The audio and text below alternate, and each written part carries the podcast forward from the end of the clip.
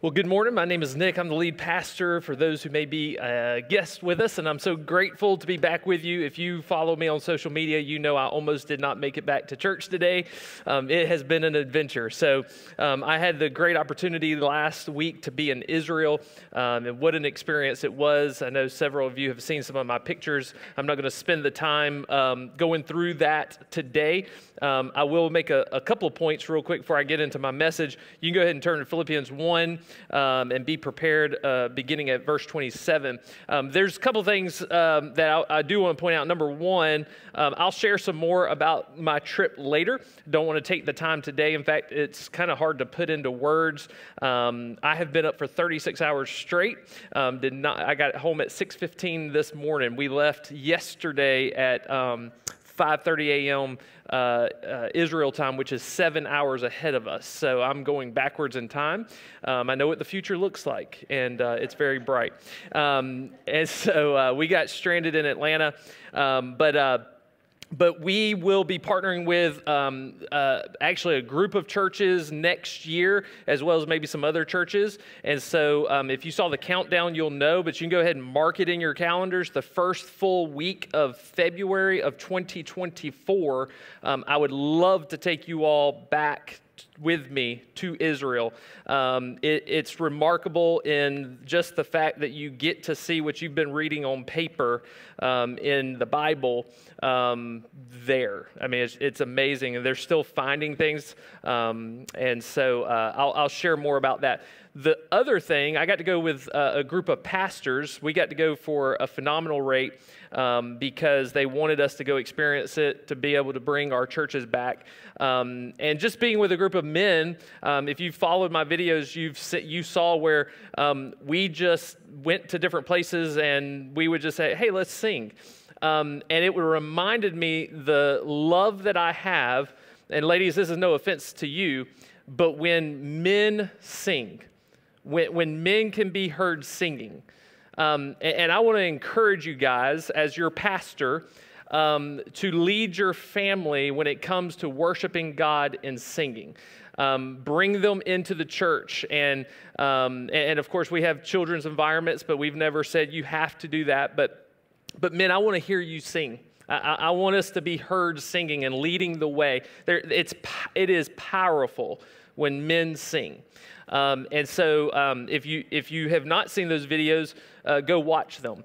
Uh, we were got to be a part of a couple of spontaneous. There was a group um, from uh, from England um, that we're in the church, and they just from their seats just break out in worship and it was very powerful. And we joined, we had no idea what the words were, um, but we we kind of joined in with them. Um, it's amazing how uh, worship is universal. Whether you know when you hear Lord and Jesus, and you know at the name of Jesus, every knee will bow and every tongue confess. You don't have to know all the other words. You just know. You just know that He's being lifted high. He's being praised.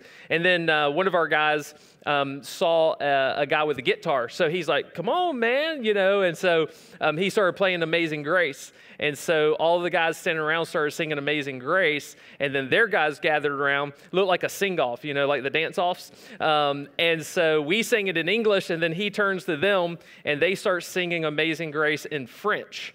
And so once again, we don't know all the words, but we know the music, and there's a power in music, and yet uh, everyone's able to worship because we know amazing grace. We know praise God, and we know um, we know our lyrics, and it matches up with the words, so we can worship together. And I'll just say this much because um, I walked away from some of those experiences, and I just said, "Man, heaven is going to be wonderful," um, because the Bible says that every that every nation, every tongue will be there worshiping Jesus, and so we have a lot to look forward to. But men, I think we need to. Uh, lead the way in our church, in leading our families and leading the way in singing where, where we can be heard. Um, that's what worship is about is in the church. It's about congregational singing. Um, and, and I know uh, our worship team is working hard at that, and I've encouraged them um, for us to start focusing on some songs that are easy for the congregation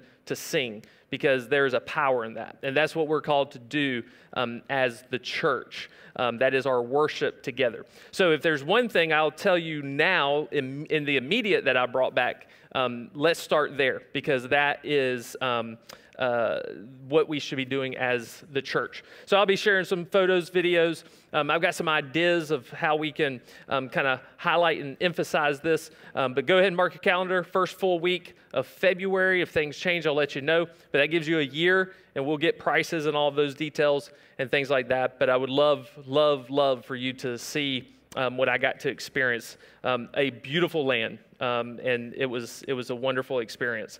Um, but in this series, uh, we've been looking at um, very intently this letter that Paul wrote to the church at Philippi. Um, and in this, there are um, truths and there are some specific things that were written specifically to this group of people and this group of Christians um, and what they were going through and what they were experiencing um, in this time in history. Um, but there are also, as we always say within the scriptures, there are transferable truths um, that apply to us today. Um, there are things that we can look at that they are truth for everyone. They're truth no matter what day you live in, that we can look to and we can apply to our life. And so, just as a brief review, in week one, um, we looked at and we saw how the church matters. We saw how the church at Philippi got started in the book of Acts and with Lydia and with the demon possessed girl and with the jailer and just how that multiplied and how that grew um, and how the church matters for the salvation of those who do not have a relationship with Jesus. In week two, we said that the greatest win for a Christian is when the gospel wins. It's not about our agenda, it's not about our winning and our elevating ourselves, but it's about um, the gospel advancing and it's about um, people coming into the faith so that they can glorify God as well. And then last week, um, I got to watch it in the evening in Israel because we're seven hours off. Um, and Phil did a phenomenal job of helping us to see one of the things that is a part of our mission statement, and that's that Christians should be a passionate follower of Jesus. And as such, we should aim to accomplish the more necessary that which is more necessary in life. It's not about escaping the problems and the heartaches of this world. Um, that's something you will see in uh, uh, Israel. You, you will see the heart. You will see the pain, the troubles that um, the Hebrew slaves dealt with, and, and what they helped build with um, in the landscape and things like that. And, and, it gives you a great appreciation of what those people went through and experienced, and, and, and the same thing in our own life um, life is not about, or our faith is not about just escapism and escaping from the difficulties, but rather it's um, aiming for and it's choosing what is more necessary even in the difficulties. What is the most necessary thing in this life? And Paul said the, mo- the more necessary was living a life devoted to Jesus. He said, For me to live is Christ for, for the, the point of my life is going to be Jesus. That, that's my heartbeat. That's my motivation. That, that is the reason why I live. And, and so if Jesus takes me on, that's my gain because I get to go and be in his presence. But if I am to live on this life, it is going to be for Jesus. And so that was the more necessary, not only to have a life devoted and known by Jesus, um, it's following him in obedience, but it's also bringing value to the name of Jesus, not just for our own benefit, but for the benefit and the joy of the church. And you are the church. And we've talked about this oftentimes that we're not just, we don't just come here to sit in seats and we don't just come here to kind of check off the box and say, I did my, um, my, my, duty for the week, my spiritual obligation, and I came and sat in a seat and I came and I came to church. This is a family. This is the body of Christ, the sons and daughters of God who have been adopted because of Christ Jesus. And so this is a family. And as a family, we should live our lives to benefit one another, to, to bring joy to one another, to encourage and to build one another up. That's, in fact, what the scripture calls us to do to encourage one another, to build one another up in the faith. And so that is the more necessary that as long as I'm here, I'm going to live for the renown of Jesus. I'm going to live to make him famous and to make him known, to glorify him, and, to make sure he is known throughout the land. But also, I am here to live for the benefit of you. not for just the benefit of me. In fact, Paul said, don't just look out for your own um, uh, well being, for your own good, but for the cares and the concerns of others. In fact, he said this in Philippians in that passage that um, Phil preached out of to remain in the flesh is more necessary for your sake. So he says, the more necessary, yes, I could, I could wish the best for me that I'm in the presence of God, that I'm in the presence of my King Jesus. And, and, and life's going to be grand in heaven. I don't have to deal with the pain. I don't have to deal with the difficulty. Paul wouldn't have to deal with the imprisonment. But he says, the more necessary of my life is for you. And since I am persuaded of this, I know that I will remain and continue with all of you for your progress and joy in the faith. That was verse 24 and 25. And so for us, we also live for Christ to benefit others. This is one of those transferable truths. Paul said to remain in this life was for the benefit of the church, for their spiritual progress and joy. And so I wonder today, before we get into today's passage, can we say the same thing? If you were to take an inventory of your own life, would you say that the point of your life is Jesus? And the more necessary of your life, like the thing that motivates you and the thing that drives you in life, is that you are here to benefit other people, to benefit the church, for their spiritual well being, for, for their progress, for their joy. And so it's easy for us to say, yes, yeah, I, I, I want to believe the best about myself. I, I want to see the best in myself. And that's okay. I, I hope that, that I hope that it is a yes for you. But then I would ask you, what are the things in your life that marks that purpose? That, that marks those things in your life? What is it that you can look at? Not just a yes, to say, yes, um, I, I, I want my life to be about Jesus. Or, or, yes, I want the more necessary for the sake of the church, for their spiritual progress and for their joy. What would mark that in your life? What would be the proof and the evidence of that? I'm not here to tell you what that necessarily should look like because in different situations it might look like different things because there are moment by moment um, ways that we need to follow and obey Jesus. And then there's, there's the common things like worshiping, um, like um, tuning into His Word, like spiritual disciplines of growing in His Word and, and um, becoming a disciple. I mean, there, there are those things that we can point to that are specific, but then in your everyday life, you're going to face situations and you're going to face things that you're going to have to make decisions that will be for the more necessary. That, that will either identify that Jesus is uh, at the center of your life, He is the purpose of your life, He's the heartbeat of your life, and that the spiritual progress, the, the, the, the, the joy, the benefit of the church is your more necessary. And so for you, I would say today, what does that look like? What are those evidences? Not so we can just say yes and look spiritual, but that we can be honest.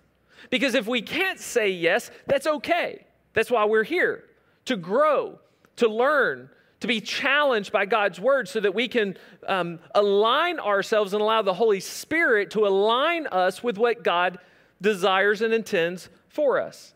So in verse 27 and 28, he goes on to say this just one thing. As citizens of heaven, live your life worthy of the gospel of Christ. Then, whether I come and see you or am absent, I will hear about you that you are standing firm in one spirit, in one accord, contending together for the faith of the gospel, not being frightened in any way by your opponents. This is a sign of destruction for them, but of your salvation. And this is from God. You can write this down. A Christian's identity should determine their decisions, or you can write behind the decisions, you can write down behavior. A Christian's identity should determine their decisions or behavior. Paul closes out this portion of his letter by saying just one thing because he wants to emphasize something specifically for the recipients of this letter. Not only those of the church at Philippi, but those like us who would follow those other Christians who would um, have the scriptures and be able to learn from these truths that he gives to them. It's like saying, if, if, if there's one thing that I want you to know, it would be blank. It would be like you sitting down with your child and saying, if there's just one thing that I want you to know today, it would be this. If there's one thing that I want you to carry with you through life, it would be this. And so he tells them, after he has led them up to this point, just one thing, just one thing that I want you to grasp and take away from you. See, Paul appeal, appeals here to the recipients of this letter and those who would read it in our day and time, and in between this day and time, and beyond our day and time. He appeals to them based on their identity. He says, as citizens of heaven. So, so he says, everything that I'm about to tell you and talk to you about, it's based on your identity as citizens of heaven. Paul's appeal to the church at Philippi and these other Christians like you and me is that very thing. So, what he's telling us today is that if we're in Christ, we are citizens of heaven. We've talked about this before. There's no longer Jew or Greek, Jew or Gentile, but now we are one race, we're one people, we're one nation. We, we belong to God, we're children, sons, and daughters. And so we belong to heaven. This is the bedrock that Paul builds his letter on. Everything that he instructs in this letter and everything he has instructed to the church in his other letters is anchored in the reality that we're no longer citizens of this earth, but we're now citizens of heaven. We're just temporary visitors on the earth.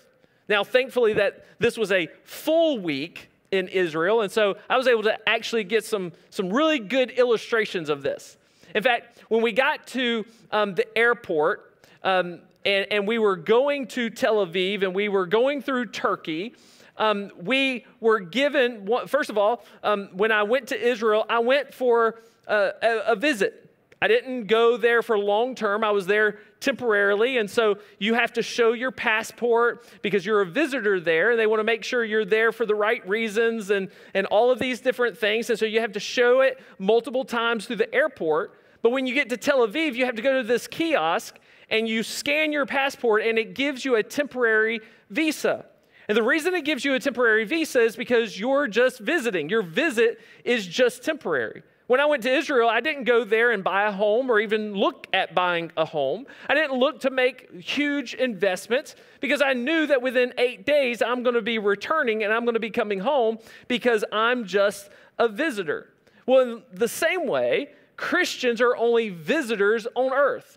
In fact, some versions say that we are aliens. Not aliens as in the green Martian things, but aliens as in foreigners that, that we are here, that we uh, are a part of this earth, but we don't belong to this earth. We are citizens of heaven. We are temporary visitors here. But the problem is, we live our life as if this is our permanent residence. We live our life as if there's not going to be a day that we stand before God and not, not only stand uh, to be judged, thankfully, um, Christ is our Redeemer, and so um, He will satisfy anything that we, has already satisfied, anything that we would face because of our sin, but we will give an account of our works, even as followers of Jesus, what we did with this life. But oftentimes, I think we forget that. Oftentimes, I think we forget that there, there is an eternity beyond here because we live as if this is our permanent residence, as if we've got to accomplish everything here and that there is no eternity beyond this day. And yet, Scripture tells us we're aliens here. We're only temporary visitors. Our life here is in preparation for the eternal life that is to come in the presence of God. We live for eternal things, not temporary things. And so when we talk about living for the more necessary, which was the setup last week to lead into this, that, that our life is Jesus, that our life and our heartbeat and our motivation is Jesus, if that is true, then we have to understand that there is a reason for that. Why did Paul say that for me to live is Christ? And that I will choose the more necessary um, to benefit you, for, for your benefit, for your progress. What would that progress matter?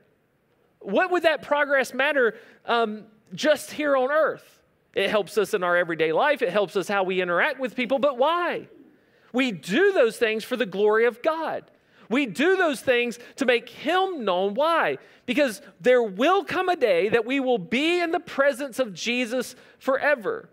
There will come a day that we will give an account for the things that we have done in this body and with the new life that Christ has given us. And so when he says that my heartbeat, my life is Jesus, when he says that what I'm doing is for the benefit of other people, the more necessary, he's saying that because we are citizens of heaven. There's an eternity awaiting us that will be the far greater aspect of our life. We might have 70 years here. Some people have had less, some people have more. But this is minute compared to the eternity that we look forward to. When we were visiting Masada, which is another great place in Israel, um, part of a group was part of our group was standing on a walkway, and it's hard to describe um, this, but but we had 30 some odd people. So some people are over here kind of listening to the guide, and some people got tired of listening to him. So they're taking pictures and they're up here. And then there was another large group coming in, and because there's tour groups all over the place. And so massive groups of people. Um, and, and so this other group starts coming down the walkway while our group's standing on the walkway. And as they get to our group, they just automatically step off the walkway because they're there just taking pictures. They're not walking or anything like that. And so the other group's walking by, and a lady stops uh, kind of midway of the group and turns to one of our kind of group hosts and says, Y'all are Americans, aren't you? He's like, Yeah, yeah, how did you know? And she said, Because you were polite and you automatically stepped out of the way without having to be asked. See, because there were other groups from other countries, and I'm not disparaging other countries, I'm just being honest about what we experienced because I think we all experienced the same thing. There were certain groups that they were just rude. They would push you out of the way, they would cut in line. I, I, I was standing in line for breakfast one day, and a lady just comes and cuts right in front of me. And then she tells the lady behind me to come on up. I was like, uh uh-uh. uh Oh no. This is one time I'm not living for your benefit. but but that, that was just the experience.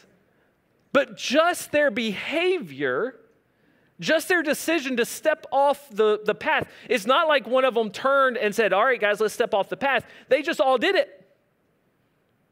And the lady identified them as Americans because of how they behaved, because of the choice they made. And I believe that's what Paul is talking about here. That our identity as citizens of heaven should determine how we live our lives.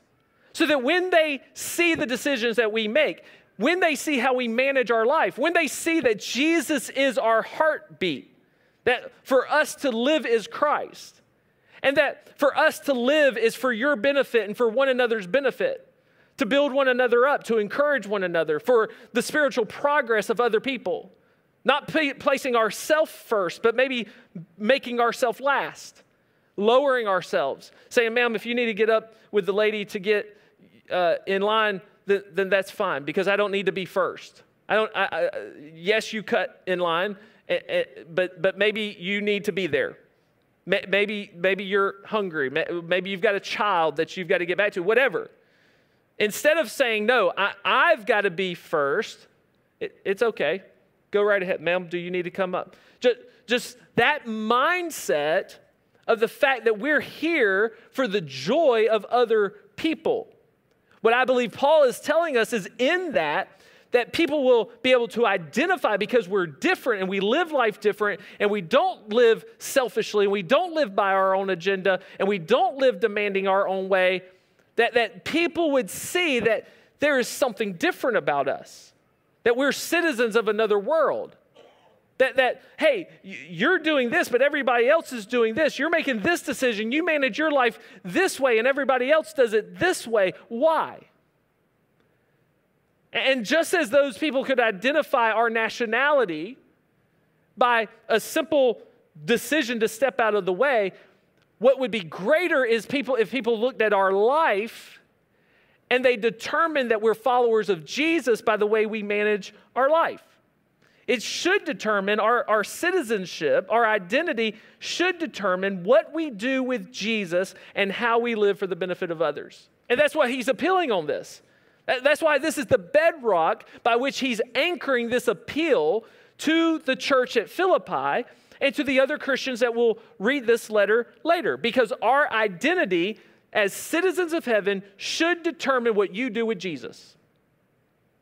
Okay, you've received Jesus as your personal Lord and Savior. What are you going to do with him? I mean, is he he's just kind of a companion? He's just there? He's just like kind of a tag along? See, because Paul says the point of my life for me to live is Christ. It'd be like somebody saying, Man, my life is football. My life is my family. My life is this. Like, my life is defined by this. Paul says, My life is defined by Jesus. My life is defined by the more necessary, which is for your progress and your joy. May we all allow our citizenship to be the foundation, to be the anchor by which we live our life, by which we, what we do with Jesus and what we do on the benefit of others, especially the household of faith and those who are outside of the household of faith who need to hear about Jesus. And so the expectation here is to live your life worthy of the gospel of Christ. Um, I was putting this message together because we had a very full week, and I tried over three days, and I kept falling asleep and kept falling asleep and kept falling asleep. And so most of this I, I was putting together yesterday on the, the plane and really doing it on my iPad, so I really didn't know how much content I had. And I ended up with too much because if we want, really want to take the time to talk about living your life worthy of the gospel of Christ, I mean, we, we could probably do a whole series on that. And so today I'm, I'm going to kind of keep it a little more on the surface because of time. But this is Paul's expectation by which we build our life on the bedrock of our citizenship in heaven. It's that we live our life worthy of the gospel of Christ. And you can write that down. A Christian should live their life worthy of the gospel. The word worth is essentially like a, a equal weight, as essentially in this um, scenario. Um, equal weight, as in like gold or money, silver, uh, some kind of equal value. So, had Paul wrote this to a group of non believers, we'd have a conflict with the actual gospel because he'd be promoting a works based salvation. So if this was not written to Christians, he would be telling the lost people, and that's why we have to understand who's being written to, because if a lost person looks at this and says, I need to live my life worthy of the gospel, then they think that I've got to earn my way, I've got to uh, uh, work, I've got to do something that is worthy of the gospel in order for God to be okay with me. And so there would be a conflict there because we don't work our way to salvation. We don't work our way into the fa- uh, to, to God's favor. I mean, how do you ever live your life worthy of the gospel? Think about it.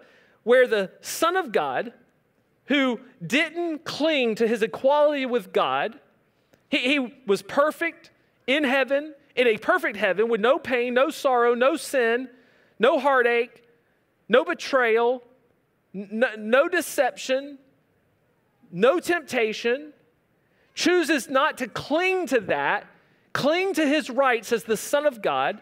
He gives that up. He comes to earth. He lives the perfect life that you and I could not live. He faces heartache, betrayal, sorrow, pain, uh, every temptation that you and I have been faced with. He was persecuted, betrayed by the very people that he came to rescue only to be beaten unrecognizable, to be nailed to a criminal's cross, though he was innocent. Also, your sins could be paid for. Also, that you could be redeemed. He shed his blood as payment, broken body for payment for your sins, for what you have done. Whether you feel like you're just a small sinner, or whether you're over here and you feel like you're the worst of sinners. It doesn't matter what depth or level because we're all equally sinners. Doesn't matter if you feel like you're just a small sinner, in the eyes of God, you're a big sinner. And it doesn't matter if you're a big sinner in your own eyes, because in God's eyes, He just sees that you're a sinner. He doesn't see the depths and go, you know what, this one's going to be a harder case than this one. No, His grace, His blood, His broken body is the equal payment no matter how you view yourself. The problem is when we see scripture, we see, oh, such a worm as I. Oh, what a miserable man am I. If we're over here and we think we're just a small sinner, maybe we need a better perspective of what the scripture says of us. Because sin essentially makes us nothing but maggots. That our righteousness is nothing but filthy rags. It's all through Scripture that we are sinners. And so it doesn't matter if we feel that we are a big sinner or a small sinner. The, the reality is, Christ's blood and broken body was required for that redemption, for that forgiveness. And so, how do you ever do anything in this life that would be of equal value that would be worthy of the precious gift of the salvation that God offers to sinners. What could you ever do that would be of equal value or equal worth? And so he's not writing this to sinners because sinners could do nothing to um, equal the worth of the precious gift of salvation that he has given. And so this is why he's not writing to them because salvation can't be earned or bought. It's out of your price range. The good news is Jesus has already paid it for you. And so Paul wrote, wrote, to Christians, but the truth remains the same, even for those of us who follow Jesus. What can we ever do to repay? What can we ever do to live our life with such value and weight as the precious gift of salvation that we've been given? What could we ever do? The reality is, is we can't do anything. We can't offer anything that comes close to the same value or weight of the gospel that Christ has offered to us.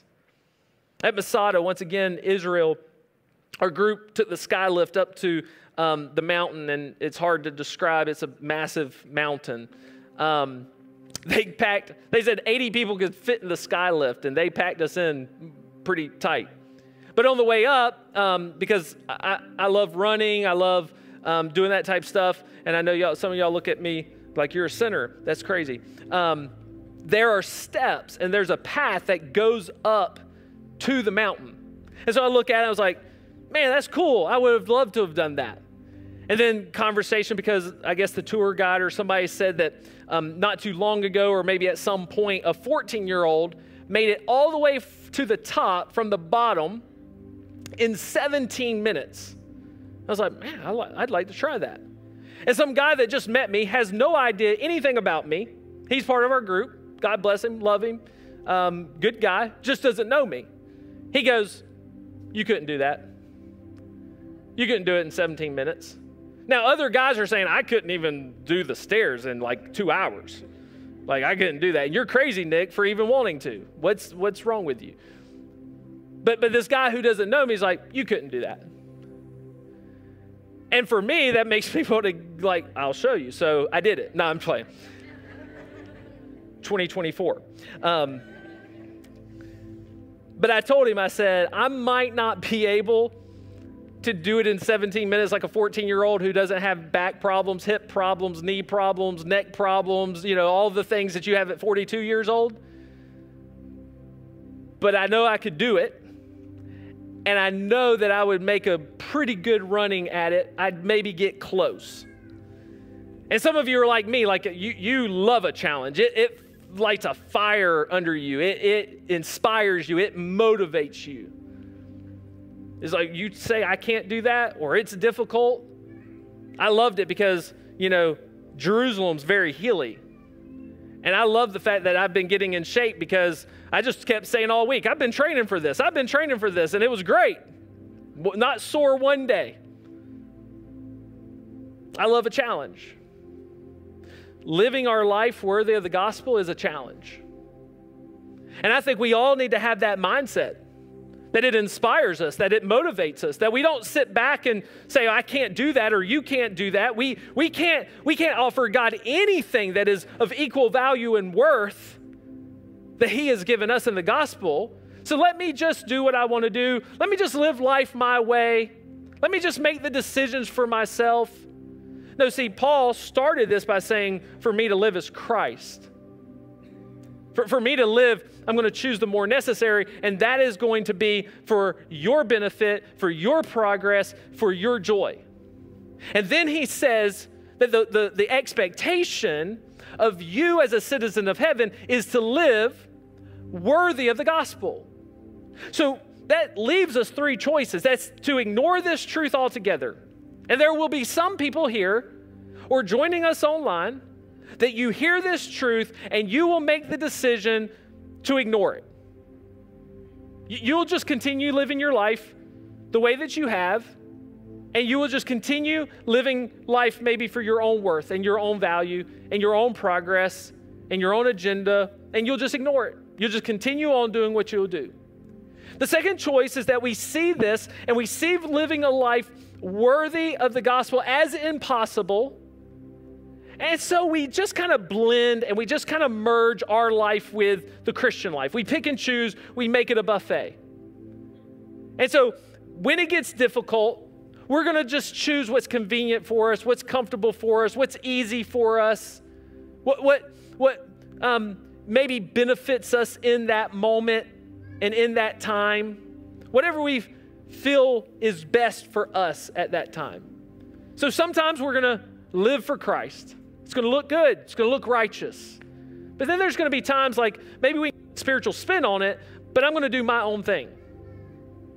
Or we can choose to make the decision as Paul did that as long as we're living, it will be for Jesus and to follow in his ways.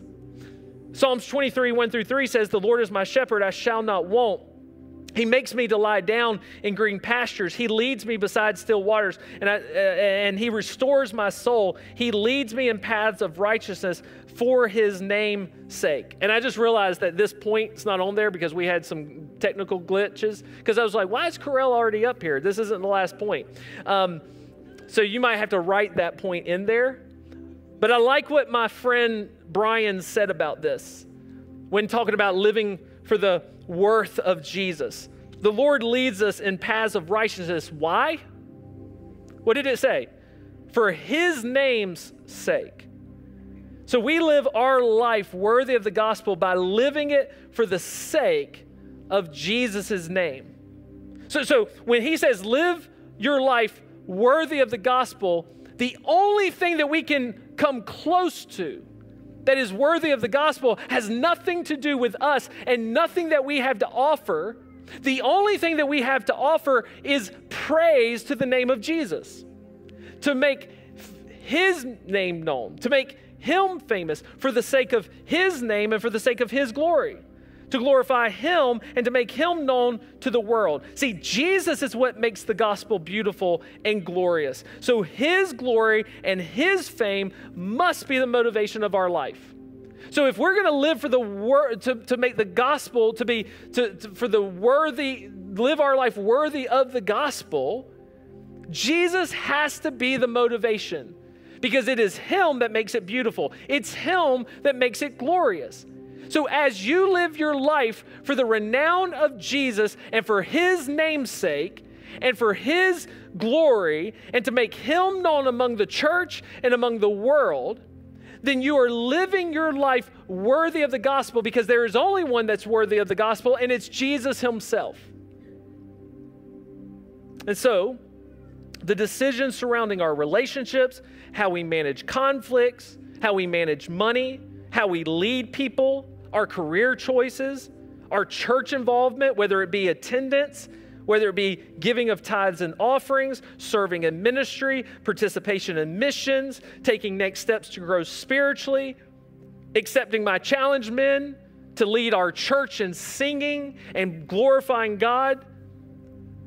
Whether it be any of those things among many other decisions, they should all be anchored in our identity as citizens of heaven with the motivation to glorify the name of Jesus in the church and among the world that we live in, those who need to know him. And then the final verse says this Then, whether I come and see you or am absent, I will hear about you that you are standing firm in one spirit, in one accord, contending together for the faith of the gospel, not being frightened in any way by your opponents. You can write this down. Every Christian should be unified by the gospel.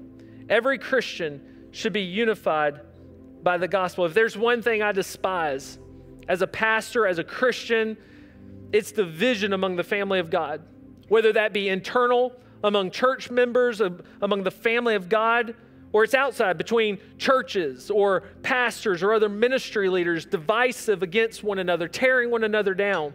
In John chapter 17, Jesus prayed that his disciples and those disciples that would come after those disciples, us, those who would come to faith because of the ministry of those disciples, that we would be one as he and the Father are one. Th- that was the heartbeat of Jesus, is for us to be unified together, not divided, not divisive, but encouraging one another, living for the sake of one another, for the benefit of one another.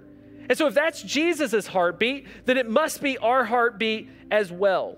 And so, Paul told the church at Philippi if they lived their life worthy of the gospel, glorifying the name of Jesus, making him known to the world, then it would not matter if he was there with them or if he was absent, if he was apart. He says, because he would be confident that they are all, not just some, not just a not just a portion of them, not just the church at Philippi, but the church at Philippi, the the the church at Ephesus, the Galatians church, that all of these churches would be standing firm, united in one spirit, in one accord, contending together for the faith of the gospel. Not, not backing down to the real enemy, those who wanted to eradicate it from its existence. Our enemy is not flesh and blood, it is spiritual, it's wickedness, it's a power well beyond humanity.